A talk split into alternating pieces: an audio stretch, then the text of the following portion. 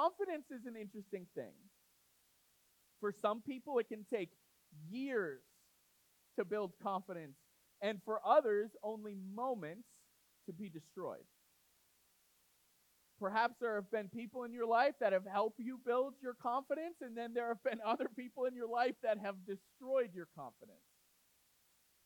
But throughout this series, we're going to be asking the question how would your confidence look different if you truly believed God was with you? How would your confidence look different if you truly believed that the God of the universe, the creator God, was on your side? How would this change your relationships? How would it affect your interactions at work? In what ways would we change kind of our daily lives if we really believed that God was with us? Before Jesus left the earth, he, he gave his disciples, his followers, one more mission to accomplish. He, he gave them one more mission, and he gave them purpose, and then he gave them confidence to accomplish that mission. And that mission and that purpose, it has not changed in 2,000 years. And the mission is simple share God's love with others. This is, this is the mission. It's simple. We overcomplicate it sometimes, but this is the mission of somebody that's chosen to follow Jesus. Share God's love with others. And Jesus explains this in Matthew chapter 28. So if you have your Bibles, go ahead and open Matthew chapter 28. Matthew is, is the first book of the New Testament, second half of your Bible, um, and then go all the way to the end of Matthew. There are Bibles on the seat backs in front of you, or you open up the Bible app on your phone, or uh, it'll also be on the screens. But Matthew chapter 28, this is what's known as the Great Commission. Jesus' final command to his disciples and to his followers. Uh, Matthew chapter 28, verses 16 to 20. And this is what it says. Then the eleven disciples left for Galilee, going to the mountain where Jesus had told them to go. And when they saw him, they worshiped him, but some of them doubted. And Jesus came and told his disciples, I have been given all authority in heaven and on earth. Okay, that's a little bit of confidence boost for them. Like, I've been given the authority of heaven and on earth. Now, here comes the mission, here comes the commissioning. Therefore, go and make disciples of all the nations, baptizing them in the name of the Father and the Son and the Holy Spirit, and teach these new disciples to obey all the commands I have given you. Here we go. One last piece of confidence. I, I want to remind you, I want to encourage you with this mission. This is Jesus' final words to his followers I am with you always, even to the end of the age. And so Jesus gives them three things. He says, Listen, make disciples, baptize them, and teach them what I taught you. It's, it's beautifully simplistic and yet can become so complex because we're human because we're we're interacting with other humans because we have feelings we have family histories we have different relational dynamics we have socioeconomic divides we have different beliefs and at every turn we have someone trying to sell us something or shape us into something this is why it gets so complicated and it's why three simple commands can just feel impossible and overwhelming. And then to top it all off, we maybe we hear these commands and we're like, what does this even mean? Like, what do you mean baptizing them and teaching them? And what does it mean to make a disciple? And where do I where do I start?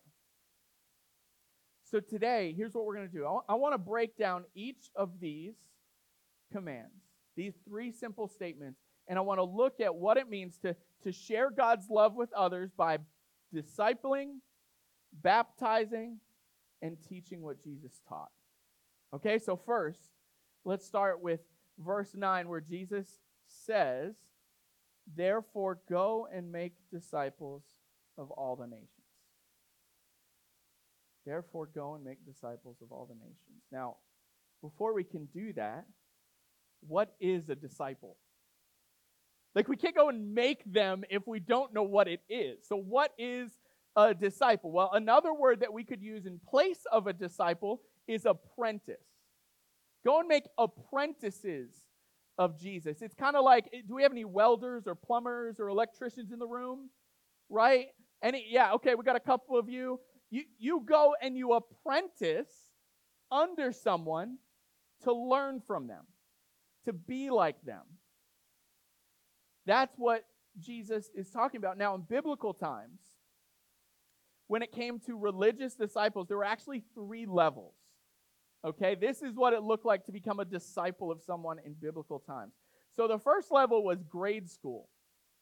Okay, now here's what I, I want you to imagine if you have kids in grade school. Uh, these kids would go and they would memorize the Torah, the entire first five books of the Bible, by age 12. By age 12. We got any 12 year olds in the room? Get started, okay? Let's go. By age 12. Now, most kids, like, that's as far as they would go.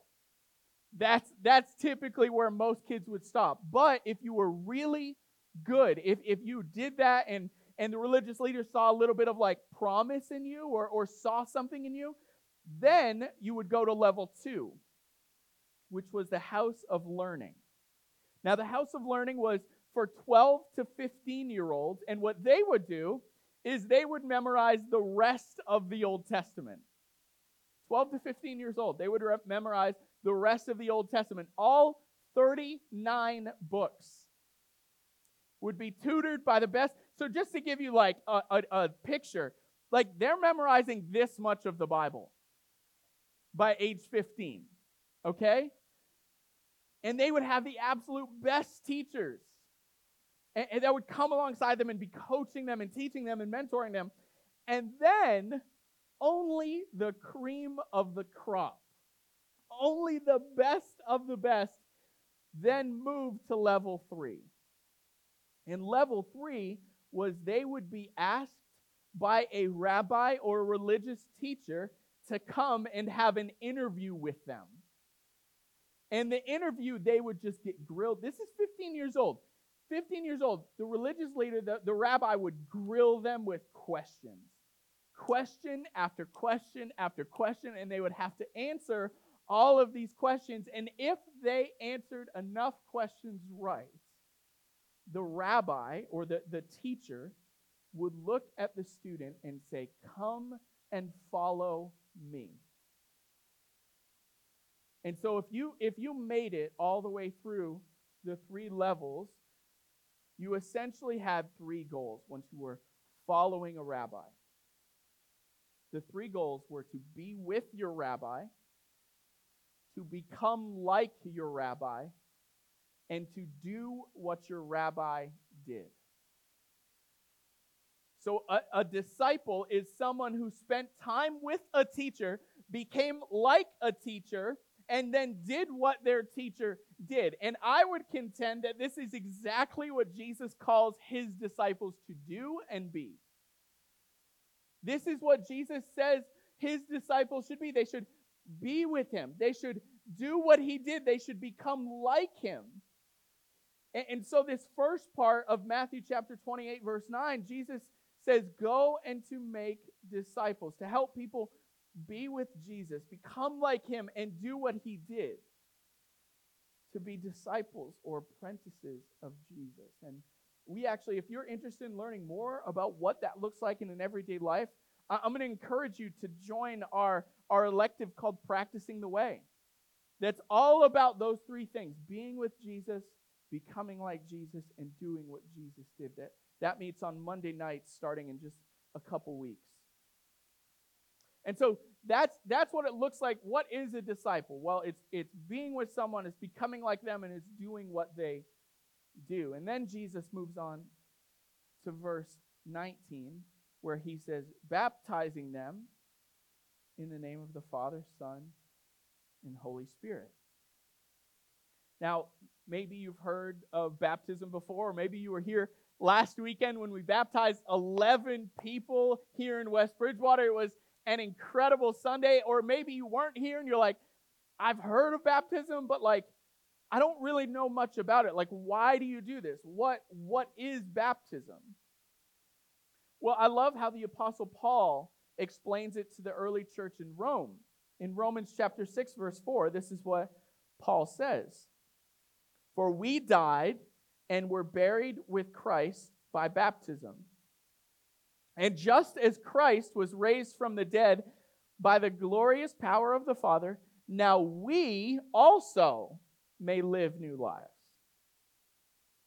So, baptism is a powerful symbol of the gospel of Jesus. That, that Jesus was buried for three days, okay? So just imagine there's a baptismal, you that's you being dunked underwater. And then he was raised back to life, and that's when we bring somebody up out of the water. it, it is an outward expression of an inward change that has occurred in someone's life. That's what baptism is. It, it's a choice that, that you make, not, not your parents, not your grandparents, not your friends. It's a decision that you make to show people that the old you, the, the person before you started following Jesus, that person is going underwater and they ain't coming back up. The person that comes up out of the water, that new person, the apprentice of Jesus, that is who comes up out of the water. Baptism is not what saves you but it shows everyone that you have been. That's what baptism is. And so Jesus tells his followers listen, once someone chooses to be my disciple, then your next step is to baptize them underwater. And, we see this happen, actually, a beautiful picture in Acts chapter 2, where it says Peter preaches this incredible sermon about Jesus, and then it says those who believed what Peter said were baptized and added to the church that day, about 3,000 in all. And so in this verse, Acts chapter 2, verse 41, Peter and, and these people, they accomplished two out of the three parts of the Great Commission. Right? So Peter comes, he preaches, they hear about Jesus, and they're like, I, I want to follow this guy, I want to apprentice him, I want to be a disciple, right? And then they go and they baptize them. So they, they've done the first two parts, but there's still one more part when it came to Jesus' final command. One more part. Verse 20, Matthew chapter 28. Jesus said, Teach these new disciples to obey all the commands I have given you. Teach these new disciples to obey all the commands I have given you. Now, I, I love the Apostle Paul. He, he understood this in, in such a beautiful way. He, he understood this to its core, what this looks like. And he writes to the early church in the city of Corinth, and he says this And you should imitate me just as I imitate Christ. Like, if you want to learn what it looks like to follow him and to do what he did and to obey his commands, look at my life. I'm going to show you what that looks like. And I think this, this third part can be the hardest part for us to do because we live in a day and an age where we want things now. Like, I've gotten to the point, guys, it's getting bad. I've gotten to the point where if Amazon isn't overnighting my thing between 4 and 8 a.m. the next day, I'm upset. I'll skip, I'll skip it till I find that. I'm like, no, two day shipping, that's too long now. Give me the 4 to 8 a.m. the next day. We want things now, much like Veruca, the girl that turns violent in Willy Wonka. Daddy, I want it now. I won't sing the song, I'll spare you guys. We want people to start following Jesus, and then boom, that's the end. You're good. Like you're you're completely transformed. All you have to do is say yes to following Jesus and everything's done. But that's not what it looks like. Helping people to learn how to become a disciple of Jesus, it takes time. And and I can prove it to you. Jesus himself the greatest teacher God in the flesh, to ever walk the earth, he spent three years with his disciples, and they still got it wrong. They still messed up. They still struggled. And they had the greatest teacher to ever walk the face of the planet. It might take us some time to teach people what it looks like to obey Jesus' commands. But we have an example to point to. This is what Paul was saying, where he's like, imitate me as I imitate Christ. Paul said, we have the example in Jesus. You want to learn how to obey him? Look at what he did in his word and then imitate that. I love this quote from Dietrich Bonhoeffer. Uh, he wrote a book called The Cost of Discipleship, and this is what he said It's only because he became like us that we can become like him. It's only because he became like us, we can become like him because we know what it looks like. Jesus tells his followers, Your first task is to help others find their way to me and then help them be more like me. Jesus isn't looking for more converts, he's looking for more disciples. He's looking for more disciples who will feed the poor, who will care for the sick,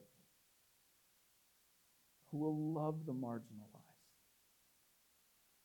who will be generous givers of their time, their resources, their money, who will stand up for the oppressed, who will bring peace, not division. Disciples who will pursue justice, and ultimately, disciples who are passionate about sharing God's love with others the same way that Jesus did. And these are the things that Jesus taught. And maybe this morning, maybe you're, you're new to following Jesus. Like this is something that's it's new to you. And if that's you, I want to encourage you. We have a, a, an elective called Foundations 101. And all it is, is it's for baby Christians, brand new believers. You just started following Jesus. Maybe you got baptized last week and you're, you're looking to learn, like, I don't even know where to start when it comes to the Bible. And so this foundations class, it meets on Thursday nights starting next week. And I would encourage you, go to our website and sign up for it today if that's you. Because we wanna, we wanna show you what it looks like to, to obey what Jesus said. To open up, learn how to read your Bible. So now the question moves from uh, away from the like what and the the how, and now it moves to the where and the who. So, okay, we know what we need to do, but now where do we go and, and who do we do it with? Well, Jesus answers these questions in Matthew 28, verse 19. He says, Go and make disciples of all the nations. Of all the nations. And then in Acts chapter 1, the author, Luke, actually expounds on this even more. He gives us a clearer picture of what does that mean of all the nations. This is what Acts chapter 1, verses 6 to 9 says. So when the apostles were with Jesus, they kept asking him, Lord, has the time come for you to free Israel and restore your, our kingdom? And he replied, The Father alone has the authority to set those dates and times, and they are not for you to know. But you will receive power when the Holy Spirit comes upon you. We'll talk about that next week. And you will be my witnesses, telling people about me everywhere. Here we go. Here's the here's the where in Jerusalem, throughout Judea, in Samaria, and to the ends of the earth. And after saying this, he was taken up into a cloud while they were watching, and they could no longer see him. So, not only does Jesus tell us what to do after he leaves, he tells us where and how to do it. And here's what we need to do we need to start local and we work our way to global. Okay? We need to start local and work our way to global. Followers of Jesus, your responsibility is to be a witness and make disciples, baptizing them and teaching them everything Jesus taught everywhere you go. God's love, listen, this is so important for us to stand, uh, understand, especially in the, the current culture that we live in. God's love is not reserved to a specific people group. God's love is not reserved to a specific political party. God's love is not bound by borders. God's love is not just for the rich. God's love is not just for the poor. God's love and the new life that Jesus offers are available to anyone that would choose to accept it. Anyone. And I love how Jesus frames this for his followers by using Jerusalem, Judea, and Samaria. And we can actually still use this model. Okay, here's what I mean by that Jerusalem is your local context. Jerusalem is your local context. This is where the disciples lived in Jesus' day. It's your town.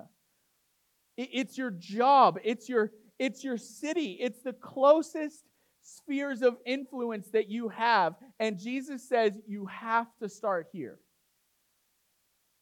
You have to start here. Start with your local context. To, to paraphrase Paul, he writes to the early church in Rome and he says, How can your friends and family call on Jesus to save him unless someone tells them about him? And so we need to start local. Start in your closest spheres of influence. And then, once you've gotten really good at that, then think bigger. Judea, right? So we have Jerusalem, then Judea. Judea is your state. It's your state. What would it look like for you to make disciples, baptize them, and teach them what Jesus taught in your home state?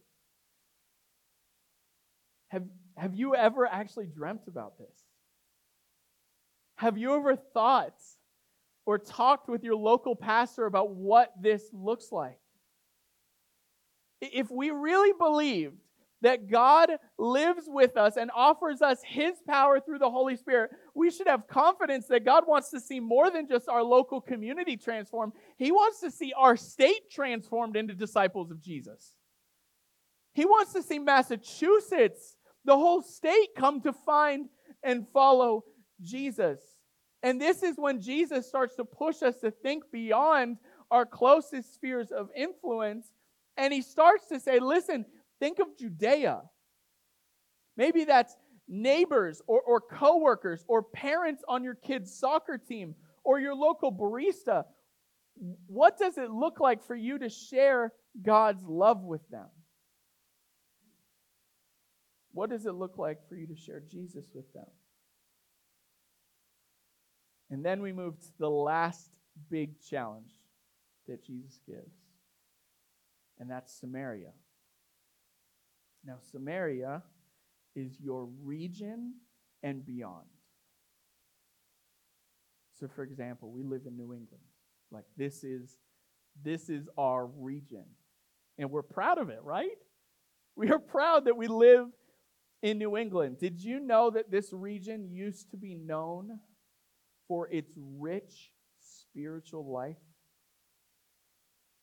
Did you know that it was a hub for revivals, for churches, for the second great awakening? Did you know that tens of thousands of people would travel here just to hear and see what God was doing in New England?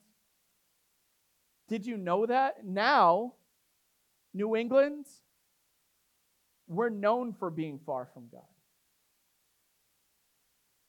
We're known for being distant in faith. The spiritual temperature, if there was a spiritual temperature when it came to God, it would be cold. But that temperature, I believe, is on the rise. And this, New England, this is our this is our Samaria. And man, I long I long to see our Samaria transformed. I long to see God once again work in signs and wonders and transformation here in our region like he did before. This is why Grace Church exists. We don't want to just build bigger buildings. We don't want to just get comfortable here. This the mission is too great. We want to start churches all over this region because New England is hungry and desperate for something more. I want to do everything I can in this life to be used by God as an instrument to make that happen. There's another way we can look at this too. I, don't think it's any coincidence that Jesus uses Samaria at the end because Samaritans and Jews did not get along. In fact, they hated each other. And so, step out of the region for a second, step out of New England for a second. Who are your enemies right now that you need to love better? To have more compassion for, to share God's love with more? Because I also think Jesus could have been challenging his followers, saying, Listen, don't just do this and, and love and make disciples and baptize and teach them. Don't just do that with the people that are easy to love. Who are the people you hate? They need God, they need God's love just as much as the people you love. In fact, Jesus says in Matthew chapter 5, you have heard the law says, love your neighbor and hate your enemy, but I say, love your enemies and pray for those who persecute you. A follower of Jesus has one mission in life make disciples, baptize them, and teach them what Jesus taught in every corner of the world. And that's how we share God's love with others. So, so how do we how do we do this? Well, I think first of all, I think it's just easy to get distracted from that mission. Like I think we can let other things push out the one mission Jesus gave those that follow him. So maybe today your reminder just needed to be what Jesus has commissioned you to do to go and make disciples, to baptize them, and to teach them what Jesus taught. Well, Brandon, isn't that what your job is? I, I, I've gotten this question before. Like, is isn't my job just to get them to church? Well, I don't remember Jesus saying, just get them to church and let your pastor do the work. I don't remember that in Matthew 28. You have a responsibility, if you've chosen to follow Jesus, to make disciples, baptize them, and teach them what Jesus taught in the same way that I do. We just do it through different avenues. Robert E. Coleman wrote a book called Master Plan of Evangelism, and he, he talks about this great commission, this great mission that Jesus gives. And I love this quote, and it might come across you and be like, whoa, but I love this quote. He says, we must always remember that the goal is world conquest. The goal is to see everyone we know find and follow Jesus. Because that's what Jesus says. Go and make disciples to all the ends of the earth. Everyone you know. And he goes on to say, Robert Coleman, he says, people are looking for demonstration, not an explanation. Let your actions show people who Jesus is. Let your words show people who Jesus is. Let your life be so different that people ask you, Why do you live this way? And then you tell them, Because of what Jesus did for me. That's why I live this way. Now, parents, uh, our hope is that this sparks some great conversations with you and your family during this series. Because uh, pre K to fifth grade, they're learning the same thing this Sunday. And so while you're driving your kids around this week, maybe ask them who are some people we can share God's love with this week? Or, or maybe each night before you before you tuck your kids in and put them to bed, pray with them and say, God, open our eyes to see the people around us who need to know how much you love them. And give us the courage to tell others about you. And then remember this thing as you go into your week. Remember that kids will do what you do. Kids will do what you do. Who are, who are some people that you can begin to have intentional conversations with about Jesus so that your kiddos see it modeled for them? Who are those people?